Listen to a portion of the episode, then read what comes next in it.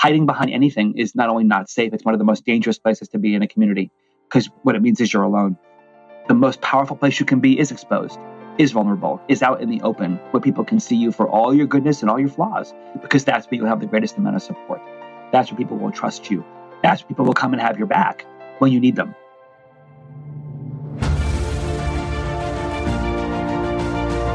Hello and welcome to the Daily Helping with Dr. Richard Schuster. Food for the brain, knowledge from the experts, tools to win at life. I'm your host, Dr. Richard. Whoever you are, wherever you're from, and whatever you do, this is the show that is going to help you become the best version of yourself. Each episode, you will hear from some of the most amazing, talented, and successful people on the planet who followed their passions and strive to help others.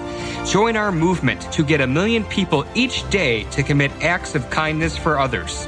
Together, we're going to make the world a better place. Are you ready? Because it's time for your daily helping. Thanks for listening to this episode of the Daily Helping Podcast. I'm your host, Dr. Richard, and we have a phenomenal guest to share with you today. Ron Carucci is a two-time TEDx speaker, the best-selling author of eight books, and popular contributor at Harvard Business Review and Forbes. Ron led a 10-year longitudinal study on executive transition to find out why more than 50% of leaders fail within their first 18 months of appointment. He uncovered the four differentiating capabilities that set leaders apart, and these findings are highlighted in his groundbreaking Amazon number one bestselling book, Rising to Power, co-authored with Eric Hansen. Ron Carucci is also the co-founder and managing partner at Navalent, working with CEOs and executives pursuing transformational change for their organizations, leaders, and industries. He has a 30 year track record helping some of the world's most influential executives tackle challenges of strategy, organization, and leadership. In addition to being a regular contributor to the Harvard Business Review and Forbes as stated, he has also been featured in Fortune, CEO Magazine, Business Insider, MSNBC, Inc., Business Week, Smart Business, and Thought Leaders. Ron, welcome to the show. Dr. Richard, great to be with you. Thanks for having me. So there's so many different areas we can delve into. You've done so many different things. Your books are so highly regarded. You've done the TED Talks, but I want to take a step back as I often do with my guests and find out what were the things as you were developing along your path that were key influences on you that really propelled you to what you're doing today. I actually began my career in a very different space than the one I'm in today before I got into organizational psychology. I actually began my career in the arts in New York. Um, and while I was enjoying some great opportunities to work, my friends would be envious of me looking at some of the assignments I was getting and jobs I was getting in New York. And I'd, I'd be thinking to myself, oh my gosh, I have to do the same thing eight times a week for how long? I was blessed to learn early on that I bored easily. So I eventually left New York, took a break from my training there, and went overseas to work with a company that also used the arts and media to do training. We had a contract with the military and State Department and a variety of agencies overseas. And there was a, a point at which we were in Dachau, of all places, at the chapel in Dachau. Now, back then, we didn't, the, the words diversity and inclusion weren't a thing, but I think that would have would have been what this workshop would have been called. We were dealing with differences. We had military, State Department, government officials, Germans, Americans uh, in the room. The curtain had not yet fallen, but it was soon to happen. And the East German West German relationships were starting to become a thing. Uh, and in the middle of this conversation, we were processing some of the exercises we had done. And a young soldier, probably not much older than me, stood up and, in a deep, raw claim, said, I'm just so tired of being trained to hate. And I was mesmerized by, by first, I, I was shocked that something I had done made him think that. But more importantly, I was shocked that he was willing to say it in front of so many people. So when the workshop was over, I invited him to go out for a beer because when you're in Munich, you go out for beers. I just wanted to hear more of his story. And I think that began a really long pivot for me to realize that, you know, telling great stories is an interesting way to make a living, but engaging other people's stories and helping them write their own story better, I could spend a career doing that and not get bored. And so that was a pretty formative experience for me. I don't know that I could have named it at the time, but it, it set in motion for me a passion and a love to help others, le- leaders, individuals, organizations, you know, take responsibility and for, for picking up the pen uh, of the next chapter of their story and writing it uh, in a way they probably haven't yet imagined. That's so powerful, and what an interesting experience. So, did you get a beer with with the guy from Germany? I think we got several. and I, you know, I, I it, it never occurred to me that there, there was a way for me to use my skill set to provoke others to think about their own life. That hadn't occurred to me before. I mean, even though even the, the company that I was with, that was the whole point of how they used media and the arts and story to do that. It wasn't. It didn't occur to me that it actually had the kind of impact I'd want to have.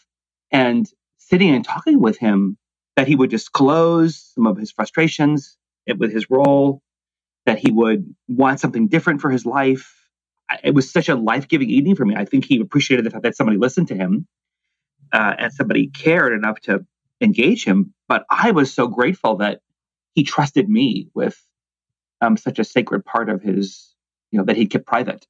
Uh, it just created this a hunger in me to think about, wow, what if, what if that was how I spent every day of my life?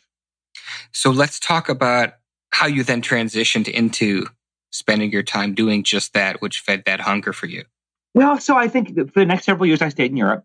And then I came back to the United States, found out that organizational behavior was a field, um, got my graduate degree. I started my, I started my degree, grad school in your field in clinical psych. But I just quickly realized I don't know that I want to deal with people's individual crap. um, so I, I, switched to org psych, and then I found out they all bring that crap to work. Uh, so now I get it in mass instead of on an individual basis. But I, you know, took a job in, inside inside organizations, working with leaders and organizations in, in communities within them. And then I, I realized that you know ancient wisdom says you can't be a prophet in your own land, and I think there's a good reason for that. And so I learned that being inside organizations and trying to tell the truth and raise honest conversation about difficult issues from inside was probably not going to be a great career maker for me. Um, and so I tried external consulting and doing that work from the outside. I realized if I'm going to live out my passion for uh, human endeavor in organizations, I'm going to have to do it by not being part of one. Uh, and that was okay. I, I, I, realized that what got me in trouble inside organizations got me well paid and respected outside them. So I thought, well, why fight that? Um, and I spent um, wonderful years in consulting in a, in a wonderful consulting firm in New York City. And then about 14 years ago, a couple of friends and I decided to go off on our own and start Navalent. Perfect. And we'll talk a little bit more about Navalent as we roll through. But one of the things that I want to touch on is I know that you have done an extensive st- study, a 10 year longitudinal study on why leaders fail. And I think a lot of people listening to this would be very curious in those results. You know, it, it started out personally, Dr. Richard. We've known for more than 20 years that about half of those who take on broader assignments and organizations fail within their first 18 months. Um, I didn't know this when uh, we were working on a very large transformational project for a, a wonderful large company, of a client of ours. At the end of which, one of the young leaders who had taken a part in uh, the work, who everybody assumed was high potential and had great talent and would go very far in his career, was offered the chance to take on a much bigger role in this new, in this new organization we had built. Nobody was surprised. Everybody assumed he would be a rising star. And about uh, you know, nine or ten months later, I saw him in my caller ID, and I was excited. I assumed he was calling to uh, check in, say hi, report all the great things they had done. But he was calling to tell me he'd been fired, um, and I was shocked. I could couldn't catch my breath. I was I couldn't imagine what could have gone wrong. How could we have misjudged his potential so greatly. But I, you know, a couple hours later, the CEO called as well to also let me know they let him go and to more than subtly infer that some of the responsibility was mine for not having prepared him better. And I was devastated. I couldn't stand the notion that somebody was holding me responsible or that I may have actually contributed to setting this phenomenally promising young leader up to fail. So I said, can we, can we come back in, uh, you know, on our dime? Can we come sniff around and find out what, what could have gone wrong here? Where, where did this go sideways? Because I don't ever want to, I don't ever want a phone call like this again. Well, that investigation is what led us to our 10 year study with Dr. Richard, only to find out that, that, that young promising leader was just one more statistic. And so I thought, I, we've got to stop this madness. We've got to stop it being okay, perfectly okay for organizations to put people on pathways to their own demise. You know, label them high potential, label them promising, label them ready to skip level, you know, ready for the next coming, um, and suddenly put them in a place where they preside over their career's demise. It seems cruel. It seemed, you know, unnecessary. And so we, you know, we had 2,700 interviews of data over a 10 year period. We poured through them to find out. I wanted every single landmine possibly in their way identified, uncovered, and addressed.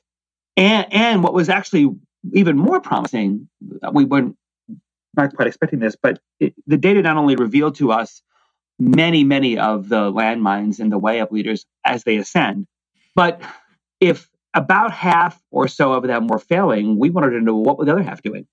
Those that actually could stick the landing uh, at a higher altitude and thrive. What set them apart? What was it that allowed them to be so influential?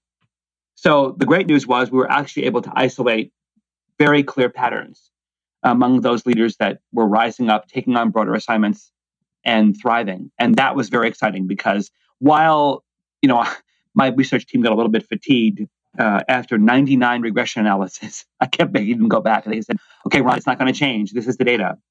The, the, there were four very consistent patterns that rose to the top. No matter how you cut the analytics, the statistics always put these four patterns in the top. But I wanted to be able to say, well, can we say that three of them are okay? Or if, you, if you're good at two and okay at two, that's okay. But the reality was, unless you were good at all four of these, you were in the failure group. There was no other way around it. I didn't want to have to say that. But the good news was you could learn them. These were not things that some mysterious genetic code was responsible for or that you were somehow fortunate enough to be born with. These were all things you could learn. Um, and that was very exciting to, to learn that, uh, you know, we, we could, we could prepare leaders well in advance for bigger assignments and have them succeed.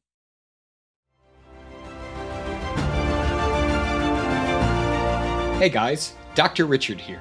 For the past seven years, I've been privileged to bring you incredible guests who are changing the world and can help you become the best version of yourself.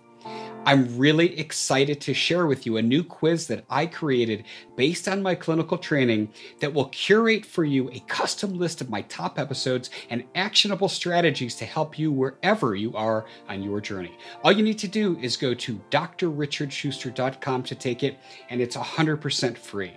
You'll be taking the next step on the journey to unlocking the power of you, and I can't wait to see where you'll go.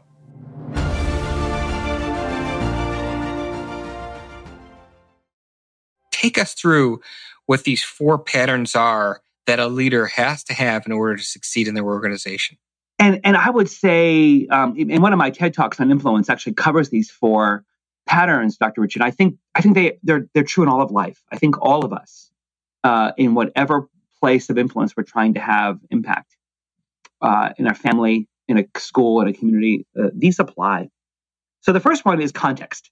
The, the ability to, to look around you and read what is happening in the world around me, in the environment around me, in the situation around me, and that requires my influence. Too often, leaders show up with this mysterious mandate I'm here to make change, or I've got this thing I've got to get done um, without reading the context. And so, context means you're curious. It means you understand that the environment you're in has as much to change in you as you have to change in it. So if you're a school teacher coming into a new classroom, if you're a, a parent that's moved to a new neighborhood, if you're a leader presiding over lots of people or a few, when you enter the story, the story you know has a history before you. Study it, study it, ask questions, be curious, find out why why things are the way they are, and, and learn to adapt accordingly. Don't just come in and slap on your answers to questions people may not be asking. The second was breadth. You know, in organizations, communities, families, they're all naturally fragmenting things, right? You know, centrifugal force that pulls people apart is far more natural in community than cohesion or centripetal force that brings people together. Um, as organizations and communities get bigger, people pull apart further into their little cliques or silos or camps or whatever the groups happen to be. And leaders understand that in order to get any kind of transformation happen, in order to have any lasting impact, you have to create cohesion. You have to stitch the seams that naturally appear between people. And these leaders were able to see the places where seams were strained, where relationships were strained, where differences or perceived differences were appearing between people, and then and then the community or the organization or the family was not thriving the way it could, and they were able to build bridges. These leaders were able to understand how to connect people, fi- help people find common ground, and bring people toward each other instead of apart from each other. The third was called connection. And not surprisingly, uh, this is about relationships. So these people could form really deep, trusting, and authentic relationships with people above them, people who were peers, and people who reported to them. They were um, seen as people uh, you could trust, who are credible, who are competent. But mo- the most important feature of their relationships is that they prioritized their network not according to those they could get something from, but according to those they could help succeed. These were the people everybody knew were out to make other people successful, to make other people thrive. Other people's agendas were their priorities. Our greatest connections happen when people believe that we have their back, when people believe that we really have their best interest at heart. And so, you know, as you're forming relationships or building your networks or building your customer base, be sure that people know you're not on a take. People be sure that you're not just trying to get something from them. Make it very clear that you genuinely want to help others thrive. And lastly, it was choice. So these people could make really hard decisions. So often in life, we're so interested in pleasing people and so interested in making sure other people like us that we dole out way too many yeses. We we're overly agreeing. We're we're we're loath to say no. And if you're an entrepreneur, you especially know how difficult it is to say no. Um, but these people could make hard choices. They knew that too many yeses meant you diluted the focus of a community. You diluted resources. You confused people. You created competing priorities. But these leaders were not afraid to narrow the focus of those they led. Um, and they weren't afraid to say no to even great ideas so that the best ideas that you've already committed to could prevail. And so if you're struggling to say no, if you're struggling to, to limit, you know, where you spend your time or where you, others spend their time or what you commit to because of some need to please people or some need to the fear, you know, classic FOMO, fear of missing out, know that your diluting factor of your own energy and your own time is going to be short lived, that it's really important that you're able to make hard trade offs in life between not good and bad ideas, but between good and great ideas. Really interesting. And so I, I want to jump into the flip side here. If we've identified these four four patterns, these four factors that somebody has to have to be successful, what did your research find are the most prevalent traits or characteristics in those that fail? Or was it simply just not having these four things? Well, in our study, I would say the absence of those created other problems, right? So when you fail to read context, you look arrogant. When you're unable to make choice, you look weak. Unable to build connections, you looked selfish and self-interested. Um, unable to create breadth, you looked narrow-minded or deeply siloed or, or um, unable to build make, make connections. So usually there was some resulting other behavior that prevented those from appearing. The reality is, but nobody tells you that those things are important, right? You just you think your technical capability or you know your, your immediate stakeholders that you um, need something from. We naturally make choices as we rise up or become more influential, not in the direction of those four things. I think one of the things uh, we were most surprised to find in the research when we looked at the issue of power, and we expected to find all of the typical trappings of of power in its abuse, whether it be self-interest or self-indulgence, you know, the classic, you know, morality or ethical failures, where people overindulged power uh, to a significant degree, and certainly those were there, but by far those were not the most predominant abuses of power. We were shocked to find that the greatest abuse of power was the abandonment of it. Hmm. People were too afraid to use the power that came with their role, so they they didn't use it at all uh, and the and they forfeited incredible opportunities that their positions afforded them to have phenomenal impact. Um, and as we dug deeper into what that was, we found deep narratives operating in leaders' heads that said nobody will take you seriously, um, you're not credible. We found widespread uh, imposter syndrome um, and the anxiety that comes with that. Um, and so, you know, the absence of that was using your position to purchase loyalty to you know broker agreements to mutual support, uh, you know, sort of institutionalized collusion. We see parents do this with kids all the time, right? They don't want to be the hard parents, so they they bribe their kids, or they want to you know give their kids everything they didn't have. We see school teachers do this when they get fatigued in disciplining their kids. And so when you put that power down in whatever form it comes in in your world, you're mortgaging your influence, you're mortgaging your credibility. Uh, and it's very difficult to regain once you've done that over a period of time. Um, and so, my encouragement to folks who struggle with using influence and power is to dig deep to find out what are the narratives, what are the the stories that form your understanding of your own influence and your own agency in your life. Because somewhere there's a tape that's playing that's telling you not to be influential, that your your power is not wanted or welcomed or not going to make a difference, that you're an imposter, that people are going to find you out, uh, and that hiding behind some veneer, hiding behind some illusion of uh, credibility is a safer place than the vulnerability uh, that comes with being exposed for being a human. And you know, the thing I, I, I want leaders to understand is that hiding behind anything is not is not only not safe; it's one of the most dangerous places to be in a community because what it means is you're alone. The most powerful place you can be is exposed, is vulnerable, is out in the open where people can see you for all your goodness and all your flaws because that's where you'll have the greatest amount of support. That's where people will trust you. That's where people will come and have your back when you need them. Um, it's for many leaders counterintuitive. Uh, they think that once you're a leader or once you're in charge or once you own your own business, people expect you to be the answer ATM and have all the answers. Um, and that's not the role of a, a, good leader of any kind, whether you're you know in a school, a classroom, a family, a community, a, a Boy Scout troop, or an organization. Your answer, your job is to create other people who are the smartest kids in the class, not to be the smartest kid in the class. Uh, that makes so much sense. And Ron, I wanted to give you a minute to talk about your number one best-selling book on Amazon, Rising to Power, which I know delves into this, but take us through uh, a little bit of a deep dive in terms of what we're going to get aside from you know this this 10 year study uh, when when we read this book. Well, one of the first things that's fun about the book, we built this fictional narrative. We built sort of this archetypal organization of characters. So half of the book is uh, a novel. It's um, a story that carries you through the content. Um, and so you can see the, the, the good things and the struggling things in action.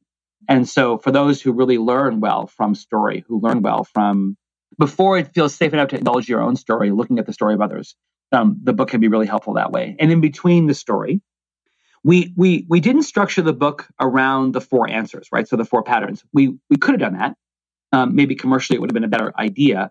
But I didn't want to be another book that said, here's four secrets, four steps, four laws, four rules, because I don't know that these are the four. They're certainly very important four.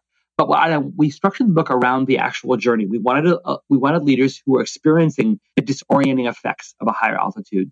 So we wanted to follow leaders on their journey as they ascended to broader pieces, places of influence. We wanted to help them feel accompanied, like as if we were their Sherpa, uh, when they discovered the altitude sickness of a higher altitude, the disorienting effects of having more power and influence, what it was like to feel like your life is now playing out on a jumbotron, where you know everything you do is publicly visible, where there's a, a megaphone strapped to your mouth 24 7 and everything you do is amplified, everything you do is misinterpreted or, or overly interpreted where suddenly your relationship set has been redefined. People who are your peers now report to you. People who are your bosses are now your peers um, your, your your network has been redefined and the rules of the game are different now.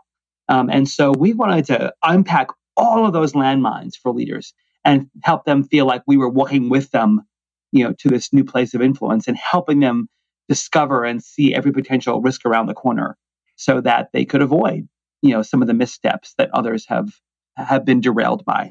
Uh, and it was very rewarding you know, uh, HBR named us as one of 2016's ideas that mattered most for our research. Um, we've gotten extraordinary uh, responses from readers who have used the material to guide them through really big transitions in their career and have found it, you know, invaluable to them as they um, have avoided some of those landmines and also been able to stick the landing and thrive in places where they really wanted to have greater impact and really wanted to um, make a difference, and now they can fantastic. And we will definitely have links to that book as well as your other books in the show notes and in the Daily Helping app. And I also wanted to, you, you teased it earlier on. I wanted to spend a little time talking about Navalent and, and what you're doing there with that organization, how that helps people. Yeah, so we um, have the incredible privilege my colleagues and I at Navalent traipsing organizations of all kinds every day startups, mid caps, large companies, communities, universities of all kinds, working alongside those who are trying to affect some type of transformational change, some type of audacious ambition, um, and have either gotten sideways or in a ditch or haven't quite figured out how to embark on that journey. And we get the the joy of con- helping them construct uh, a carefully thought through uh, process for how they're going to affect the impact they want to have uh, on their communities or other organizations, um, and go on that journey with them. It's a you know it's it's a a great privilege to be able to wake up every day in our career and in our firm and think about the fact that we're going to leave the world better than we found it that day. That we get to make somebody's world a better place than we found it. Absolutely love that. And Ron, we're we're at time and this has been a phenomenal discussion. I'm sure everybody got a ton out of our chat today.